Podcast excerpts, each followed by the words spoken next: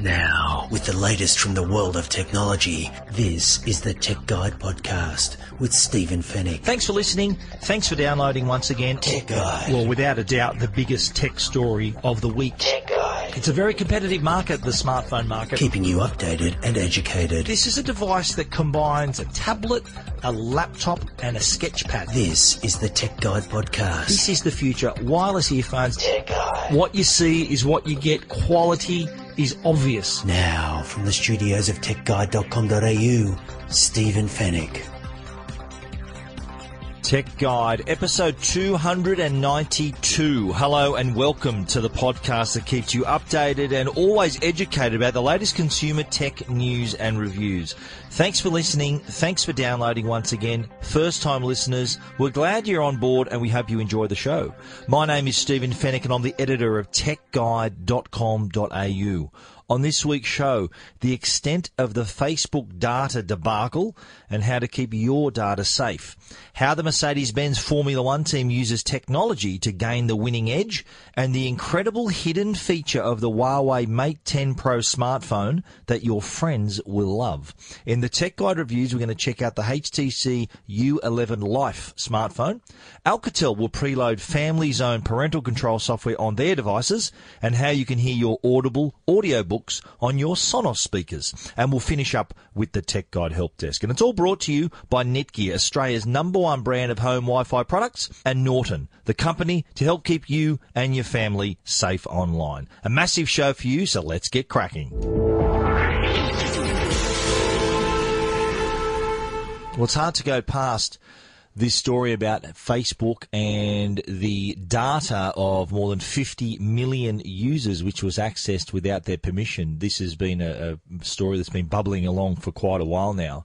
Just as background, you've probably heard about what happened, but uh, just a background for those who may not be across it. Uh, a company called Cambridge Analytica. This is a data analysis firm from the UK. They used a research app called This Is Your Digital Life in 2013 2014. And this was an app that offered Facebook users payments for personality tests, and more than 270,000 Facebook users actually used the app. But one thing that was that uh, that they were unaware of, and uh, was the fact that in, in, the you often see whenever you sign up to various apps and things like that, there's all these lists of things that the, that the app can do.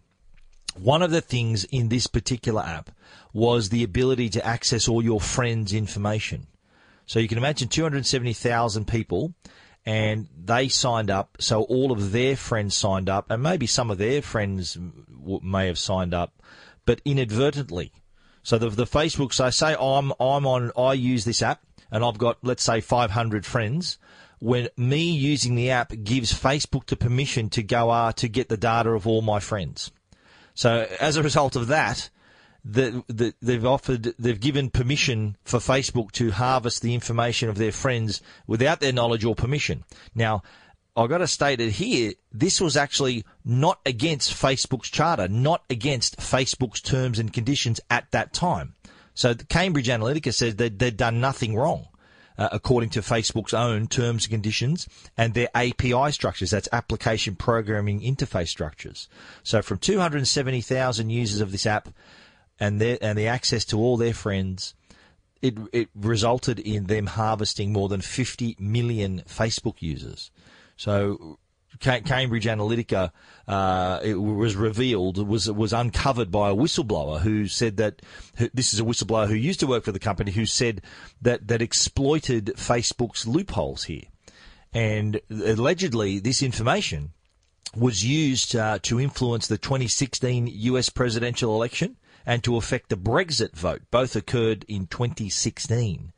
So there's a there's a little bit of alarm here, and, and I'm sure a lot of you listening to this are all already Facebook users.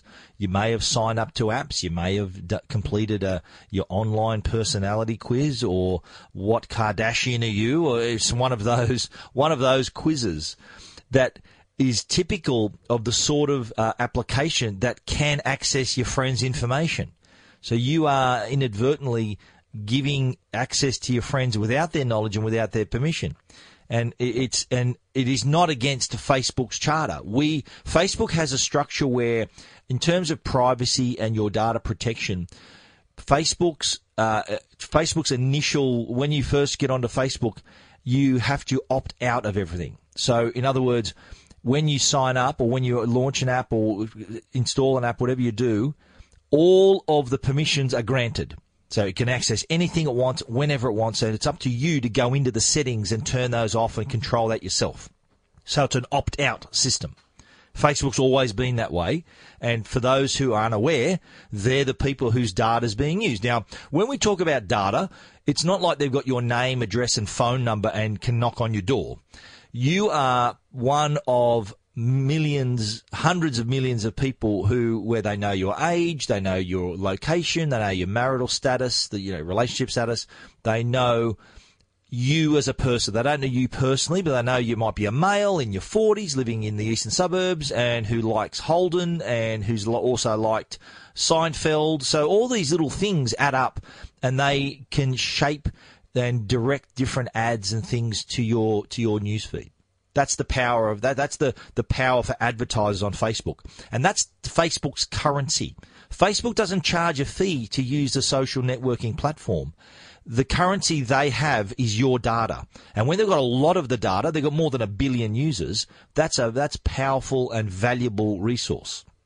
So, hence the reason why Cambridge Analytica went after it and why so many other companies wouldn't mind the data. There's the latest revelation is the fact that Facebook actually offered their a, a data matching tool to the political parties during the 2016 election. So Facebook actually approached the Liberal Party and the Labor Party to use what they called a custom audience feature. So with this, what they call advanced matching, it would allow parties to match data that they've already collected about their voters. So if they've got data, uh, this data set over here, they can match that data with uh, for uh, age, email, phone number, postcodes, names, birth dates. So if, if they've got similar information listed by users on Facebook, the combination of those two sets of data will allow uh, the parties to identify swinging voters easily. The Liberal Party actually knocked it back. Uh, but we understand, according to a story in the Sydney Morning Herald, that Labor actually used that tool. Uh, we don't know the the story in the Herald doesn't say for how long they used it or what information it allowed Facebook to access, but data is is a powerful tool uh, that is no wonder that it's, it's become a valuable resource and why people, why companies like Facebook and multitude of other companies, including political parties, including businesses and other other other retailers, want that information. They want to know what you like. They want to know what you don't like. They want to know when you're going to purchase something next. They want to know all this information. They want to recommend stuff to you based on what you like. So, this whole battle over our data so you're probably thinking, well, geez, that doesn't sound really good if I'm on Facebook and all my data is exposed. So I wrote I wrote a story on Tech Guide uh, a few days ago that said that would that asked the question, can you stay on Facebook and still save your data? Well, yes, you can. It is it is possible to to have more control over what you share and and, and in particular what your apps share we should point out that whenever you give permission to install an app, like for example, I'm sure you've come across a, a site or an app that you need to create an account. And rather than you having to type in a, a name, username, pa, uh, email address, come up with a password, it gives you the opportunity to sign up using Facebook. That's the easiest easiest way to do that, and people just click on that button, they go righto, and then they're in there. It's it's easy at the time, but you've given them access to your Facebook profile, to your friends, eh, all this information. So you can check all of that as well as. So I'm going to talk through a few things you can do to protect yourself, your, the amount of information that you share with apps and you'll be surprised how many apps are actually in your profile. So what you need to do is you on the right hand side, if you're on a browser, go on the browser. There's a downward facing arrow in the top right corner. Scroll down to settings. When you're in this menu, look down the left side until you come to apps. Uh, down on the left, You click on that and you'll see all the apps that you've allowed access to you and your friends' information. And you'll be surprised. I had, I think, more than 150 in mine. So check to see. You can, you can, uh, there's, there's a space down the bottom of that page where you can block all apps of, for accessing any information, or you can go in and individually either delete the app, restrict the app. So if you want to take the time you can do that. And you'll be alarmed the number of apps you've got and the amount of information that you're sharing. So if you're not comfortable with being profiled with your data, uh, if you, you you don't want that to happen, uh, you're worried that your data is going to fall in the wrong hands, and, and Facebook insists that uh, there there are protections in place, are certain protections in place, but you can, if you want to really drill down into the settings, and block information. Each app, for example, you can you can uh, determine what info you provide to each particular app, like your friends list, your relationship status, relationship interests, your uh, date of birth, your work history. So many things you can block from the app so that it knows less about you, if that's what you prefer. They are all there. Uh, you can stay on Facebook and still protect your data. There's been a lot of chatter uh, about leaving Facebook. Ironically, that chatter occurred on Facebook. So you can stay on the social networking platform still and still have control of your data and have a little bit of peace of mind at the same time. If you want to read about that story, I, have written a comment piece as well as some instructions on how to protect yourself to change those settings on Facebook. You can find that at techguide.com.au. Tech Guide. Keeping you updated and educated. This is Tech Guide with Stephen Fenech. Well, over the weekend, the Australian Formula One Grand Prix was uh, was run, and I had a chance to go down on Thursday, so the first day of the carnival, and had the opportunity, thanks to our friends at Epson. Epson is a sponsor of the AMG Petronas Mercedes Benz Formula One team, one of their major partners. And uh, thanks to Epson, I got a chance to go down for the day and have a look behind the scenes in the Mercedes Benz garage. And I have to say, I'm not the biggest Formula One fan. I'm interested in it. I, I love I, when I, when I catch a when the race is on. I do I do actually sit down and watch it. But I, I, would, I wouldn't call myself the biggest fan. But I am fascinated with with the the strive, how they strive for excellence and how they've got to squeeze every hundredth of a second out of the car. So I do appreciate uh, how hard they work, the technology they use uh, to squeeze every little bit of performance out of their cars. And I had a chance, as I said, to go behind the scenes in the garage. This was uh, the first race of the 2018 Formula One calendar, so it was uh, pretty pretty new for everybody. No, no one really knows how each team is going to perform because this is the first first race out of the gate. But uh, it, it was really interesting to see that there is so many people involved in the team, the Mercedes Benz team, which has won the last four constructors championships, by the way. So they're they're top top of the game. They've also had the last four drivers championships as well. Lewis Hamilton. Uh, they've, they've, got a, another driver, Valtteri Bottas, as well. He's their second driver who uh, won, I think, the last three races of the 2017 season. So they're both they've got two red hot drivers. But the car that these two uh, these drivers uh, pilot around the circuit it is the result of literally thousands of people, engineers, uh, and all these people who are just trying to, to get the best possible performance out of the car. And they do that in a number of ways because Formula One, for those who aren't across it, uh, is fairly strict with its rules and regulations. There, there are restrictions on the, the weight of the car, the width of the car. The, they can only use so many engines per year, so many gearboxes per year. The engine, I understand, when it's built, is actually sealed with Formula One barcode so that they the, the team can't go in and tamper with the engine. They can, they can, uh, they, have got to have certain uh, tyres. They've got to abide by all these rules, and that goes across the board for all of the teams. It's not just Mercedes Benz.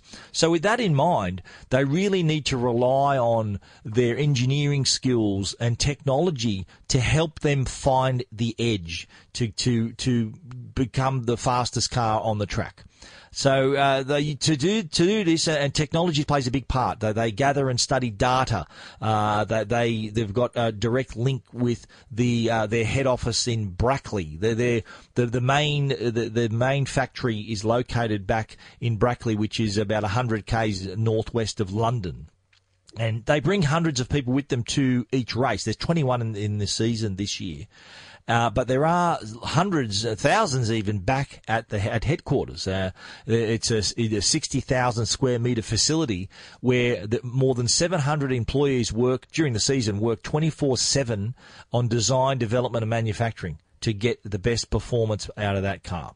Uh, we spoke to team boss Toto Wolff, and he told us that technology really adds to the performance of the car. They collect lots of data. We're talking uh, hundreds of thousands of data points, but only useful, of course, if it can be analysed and used to improve that performance but uh, there, there, are sensors all over the car, and th- this is being analysed live, not only in at the track, but also back in Brackley. They've got a live link that can can give uh, all the engineers back at back at Brackley, and they've got like 20, 30 uh, at a time who are up during the night because of the time difference. They're they're kind of doing the night shift, so they are looking at all this live data coming in, and uh, the, this this live link includes uh, these engineers being included in the debriefs, so that the people back in Brackley can hear exactly what's being said uh, and what's being discussed and all the information that, that they've discovered and it's come to a it's come to a, such a, a disciplined way to communicate. Where uh, Toto Wolff was saying to us, it's it's like being on a plane, so they know exactly how to communicate. They're very efficient, uh, very disciplined in in the way they communicate. So uh, uh that that is uh, interesting to hear that there are so many people literally on the line connected with this high speed connection, of course, to the track at Albert Park.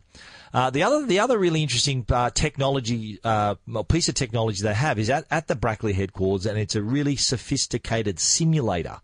They were saying that the simulator gives a virtual. Uh, it's not virtual reality. There's, there's like a 270 degree screen. There's a cockpit. Uh, it gives this similar feedback to the steering. What it doesn't provide is the G forces. You know, when they go around the bends really fast, there's some G forces playing on the driver's body. They can't obviously re- replicate that.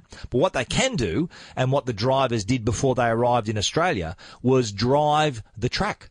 They on the simulator they had a, a, the Albert Park circuit and the drivers, and we, we did speak to uh, Valtteri Bottas as well, and he was saying that when he arrived at the team, he only arrived last year. The simulator not only helped it helped him initially to get used to the car because he came from another team. So he had to get used to the car. But what it also helped him do is complete full race simulations of the Melbourne track before he even arrived in the country. So he was able to uh, pick his references like his braking points and corners. So it gave him a really good uh, impression of the track even before he'd even driven on it this year. So uh, that, that's pretty sophisticated bit of technology that can give you that kind of accuracy. Uh, Toto Wolff also hinted at the fact that augmented reality is something that the team would be thinking about using. And, and he said that if, if it can help them enhance the experience to give a driver a more realistic view of what they're doing, then most definitely.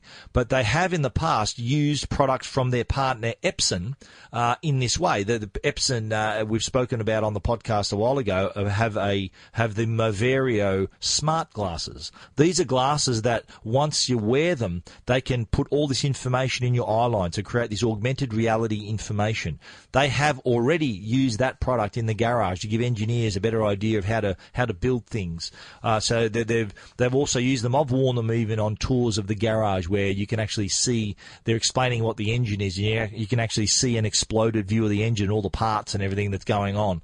So already they're utilising their partner Epson's technology. They also said, of course, Epson make really great printers, some of the best on the market, and they say they have hundreds of printers to print out everything everything from data analysis sheets to the signs that go on the side of the car and on their trucks.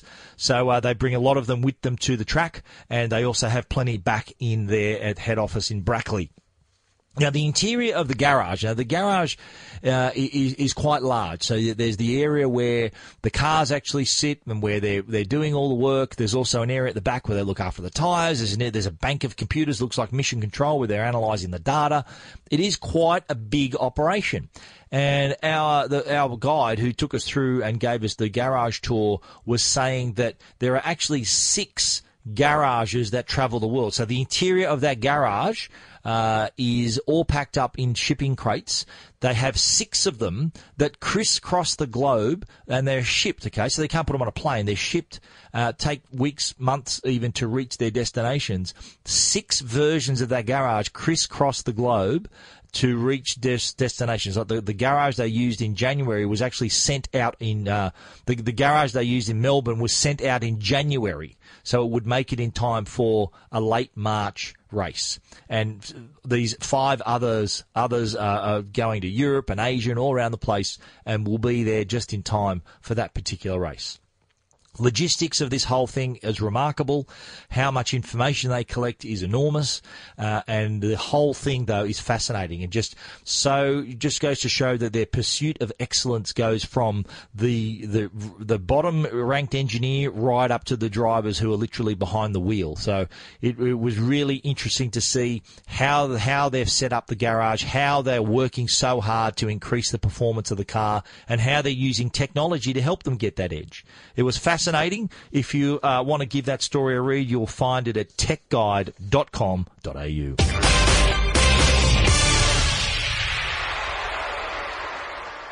Now, here's a really interesting story uh, about the Huawei Mate 10 Pro. Now, this is a device. It's worth 1100 bucks. I reviewed it back in December. It was uh, the latest flagship Huawei product. Six inch screen, OLED screen, gorgeous screen dual Leica lens camera as well.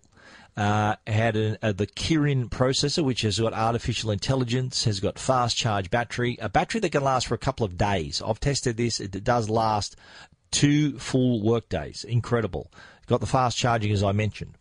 Now, plenty of features already from the get-go, but there was one feature, a hidden feature that Huawei never made a real big deal about this before uh, when the phone was released back in December.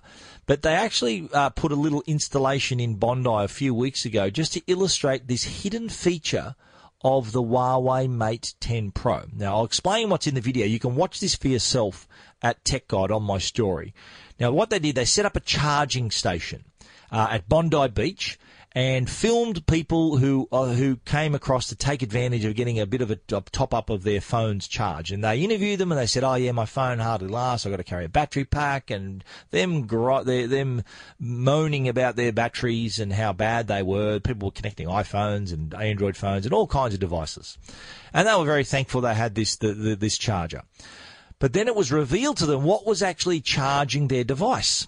So they spun the top of this charging station around and they said, well, this is what's been charging your phone. There were three Huawei Mate 10 Pro phones. Yes, the Huawei Mate 10 Pro, when connected with a cable to another device, can charge that device. It can act like a battery pack.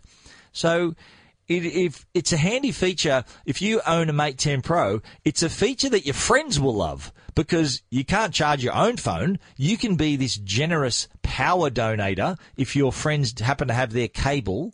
So if you if you're if you're say your friend's got a Galaxy S9 and you've got your Mate 10 Pro, if you've got a USB C to USB C cable, you can ch- you can connect to the Mate 10 Pro, connect it to the Samsung.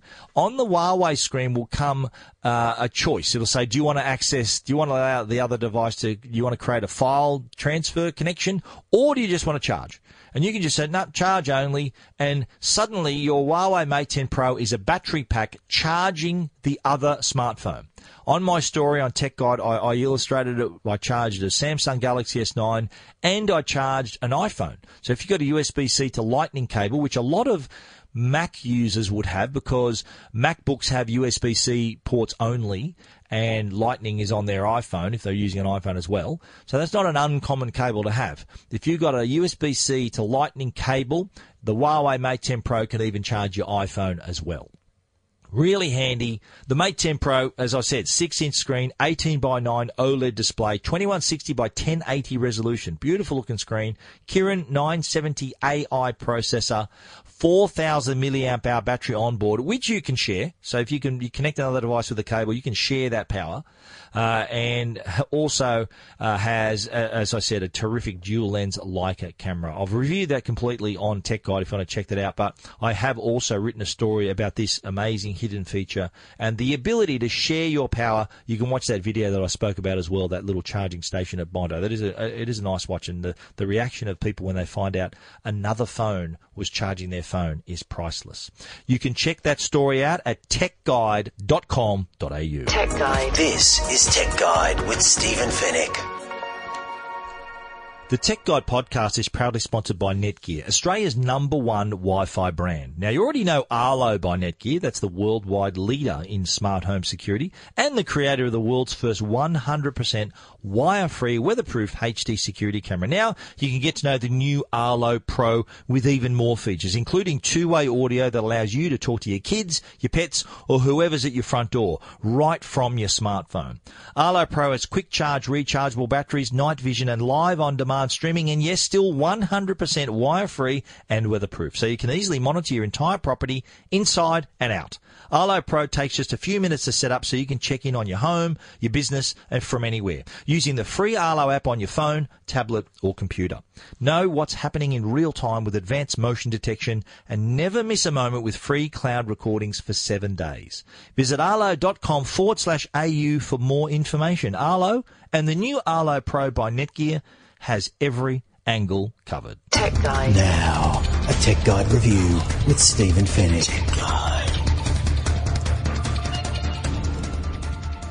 All right, we're kicking off our reviews this week with uh, a smartphone, the HTC U11.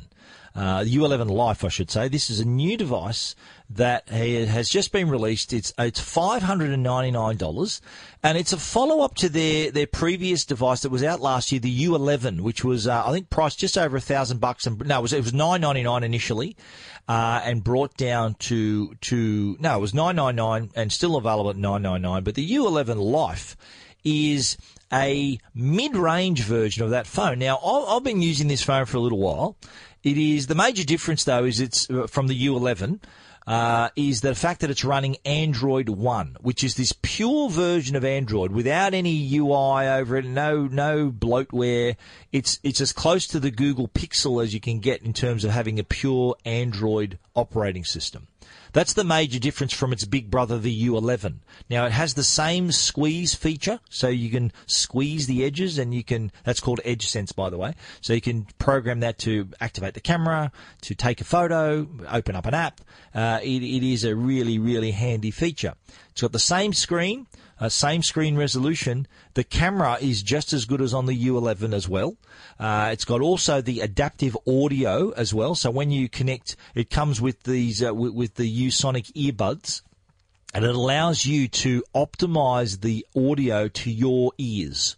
Uh, it's also got built-in noise cancellation as well uh, on the on these earphones, and it's available through Vodafone and for an outright price of $599. Now, I, for the life of me, can't find too many differences between the U11 and the U11 Life. I wonder whether this is HTC's way of saying that, uh, giving the customer the impression they've created a more affordable version of the phone without actually just taking, without actually having the customer think that the phone, the U11, has been reduced in price. Don't know whether that's the case. I honestly can't see too much difference between the two, apart from Android One operating system. I can't see too much difference. Uh, it's got a 5.2 inch full HD screen, Qualcomm Snapdragon 630 octa-core processor, Android One, as I said. So this is a streamlined, lighter version of the Android operating system. So it's pure Android.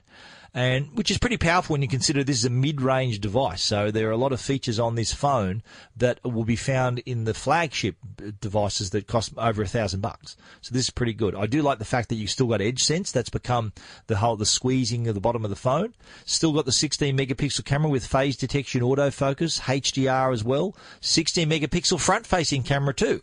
So you get pretty impressive selfies as well as impressive photos through the the uh, main camera as well. And similar design. It's got that liquid surface design, and it's got the acrylic glass rear panel. Love it. The only the only downside of the phone, uh, the design is that the back is a, just a smudge magnet. It looks a little bit messy. You do need to wipe it occasionally just to keep that shine.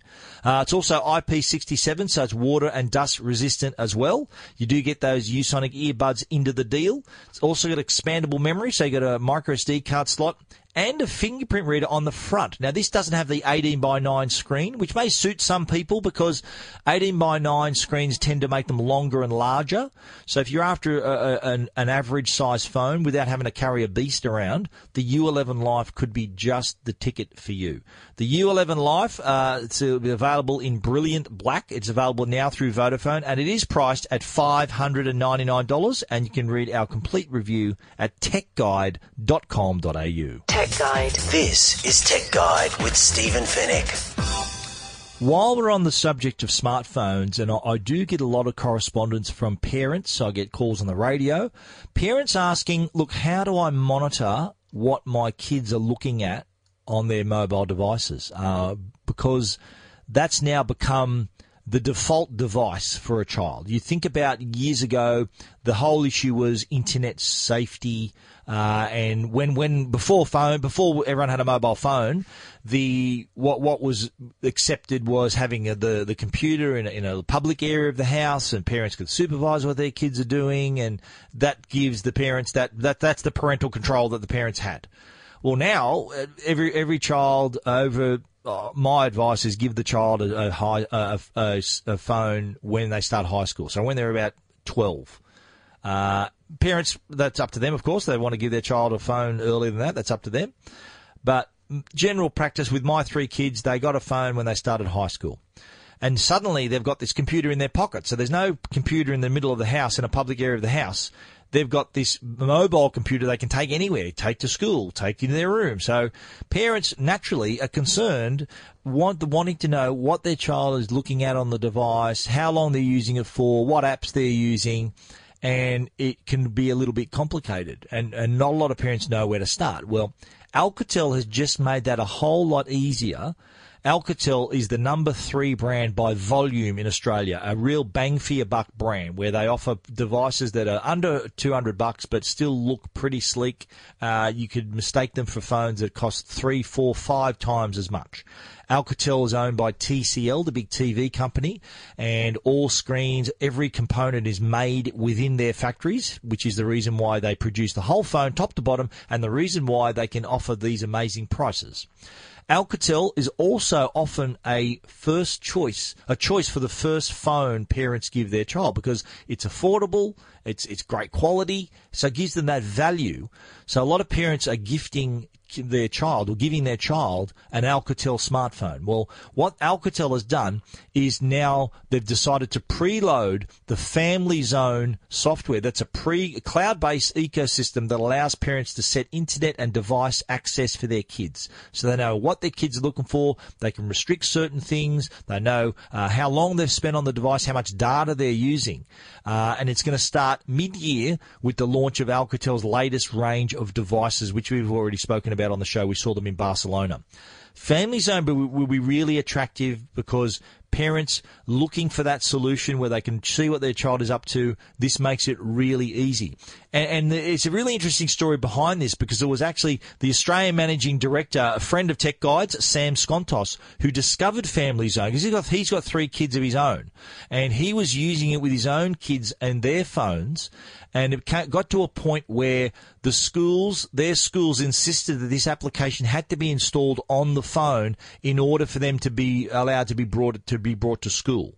So Sam could check his his kids' surfing habits, how long they spend on the device, how much data they use, what apps they've been using.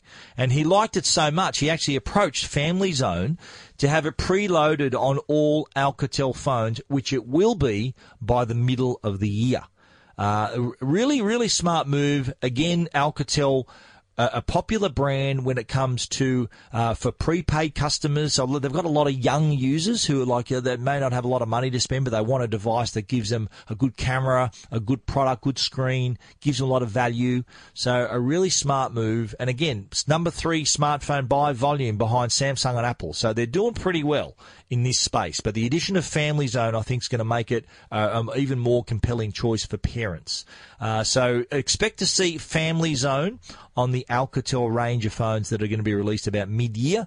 And parents, if you're listening to this, it's just become a whole lot easier to keep an eye on your child. And this works across all devices. So once they've got an account, uh, you can see what they're doing across all their devices. You can set screen time limits, restrict the sort of apps they can use, uh, the amount of data they can use. So it gives you a, little, not, not control, but it gives you an idea, a sense of what they can do just to set, to set the right example of what the, the right etiquette for how they use their device. And of course, I think the big one is also setting that screen time limit so you can actually limit the use of the device. If it's bedtime, you can switch it off. Uh, if it's mealtime or homework time, you can also do the same thing. So parents are probably doing a little cheer right now, knowing that their child can have a phone, but it's going to be uh, going to be something that they can monitor, just like they would monitor every other activity their child does at that age. They want to keep an eye on that as well. You want to read more about Family Zone on the new Alcatel range of devices? You can check that out at techguide.com.au. I'm a massive audio book fan. I'm a I'm a avid Audible customer. I do love hearing my audio books, and usually my audio books I listen in the car. I might be in the gym, or I might be on a run or a walk. I, you can get through so many books. You'll be surprised how much time you spend in your car and just walking around. Uh, I can normally get through a book a week listening to a book, and I'm not. I'm talking books that are would take if you had to read them would take weeks to read, just trying to find the time in between whatever you're doing. But here with an audio book, audio book, you can be behind the wheel and hear a book. So a, a, a, time when you usually cannot read a book, but you can certainly hear a book, and I have heard some some uh, some great books lately. But Audible has uh, expanded where you can hear your audio books, and they've uh, now allowed people who own Sonos speakers. You can now include Audible as one of your services on the app. So if you if you happen to be home and you want to you got time, you may have a, a Sonos speaker, you know, in, in a in a in a lounge room, or you want to relax somewhere, you want to just hear your book rather than have to read it. You can now stream your audio book. You might be cooking, uh, the, the kitchen. You might have a speaker in the kitchen. Uh, you might be in the shed or whatever. You might have some. You want to have hear the book while you're doing whatever you're doing. Uh, it's now possible using your Sonos speakers. Now, Sonos multi-room speakers, been around for a while, brilliant speakers, really easy to set up, really easy to uh, assign to different rooms and control through the app. Uh, and now Audible is one of the new services that you can connect. So you can either use the, uh, you can play your book through the Sonos app, which has been updated, or you can play the book still through the Audible app and then choose to stream to that Sonos speaker. Might not sound like a big deal to the non-audio book fans out there, uh, but if, this is a big deal because it just gives you, say you, you've just arrived home, you're listening to a really cool part of the book in your car. Well, now you can just walk straight in and then start streaming that, that book in, uh, in one of the speakers in your house. So really handy if you just want to continue listening if you're at a particularly good part and you want to keep going, or you got a bit of downtime, you want to keep hearing your book as well.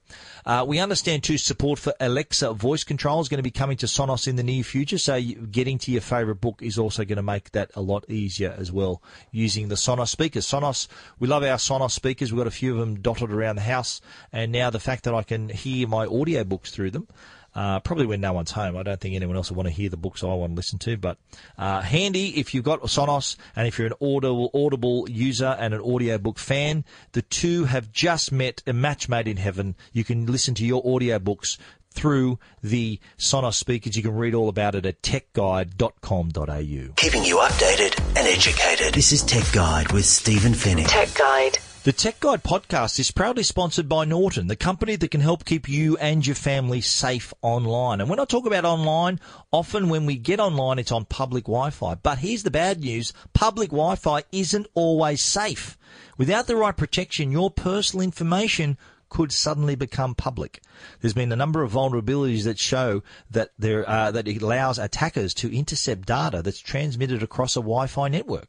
Personal information that's transmitted over the internet or even stored on your connected device, things like your passwords, credit card numbers, and more could suddenly become vulnerable. Now, all this personal information can be accessed used and used to committing identity theft, can even be used to access your bank account, and all without your knowledge.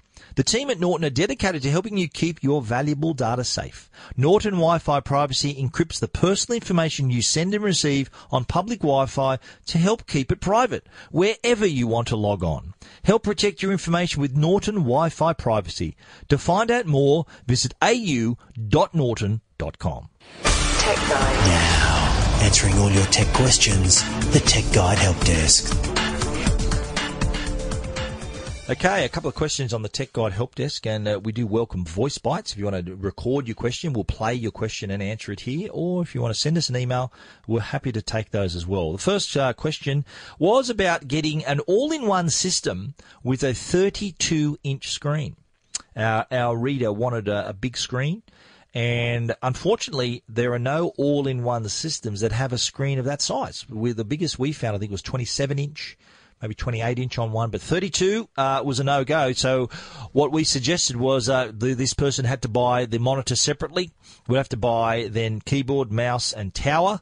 And then and go nuts, but uh, finding an all-in-one with a screen that size, uh, not quite, uh, not not out there. So uh, if you want to settle for a 27-inch, you can get an iMac or HP or Lenovo. There's plenty of all-in-ones with 27-inch screens. I think I've seen a couple with a 28-inch screen. So there is that option if you do want to come down in your screen size. All in ones, plenty of them out there. HP, Lenovo, Dell, many of them. Apple have got a great i. The uh, iMac is a popular device as well. Uh, so if you if that's a deal breaker and you still want your 32 inch monitor, then you're going to have to buy the monitor separately. You're going to have to get a keyboard, a mouse, and then a tower. Uh, so there's that option right there. But if you do want to come down to 27, plenty of other choices in an all-in-one. I did have another question about a person who lives on a property and they had a shed 100 metres away from their house. Wouldn't it be great to have a property where that's got 100 metres uh, for you to put a shed 100 metres away? That is awesome. But uh, the problem he has though is trying to get uh, Wi-Fi to the shed 100 metres away, and uh, no no uh, range extender that I know of can reach that far. Not even all the mesh networks like Orbi and Google Wi-Fi. None of them could reach 100 meters. So what you're going to have to do is either uh, call your internet service provider and set up another internet connection down the back in the shed 100 meters away from your house.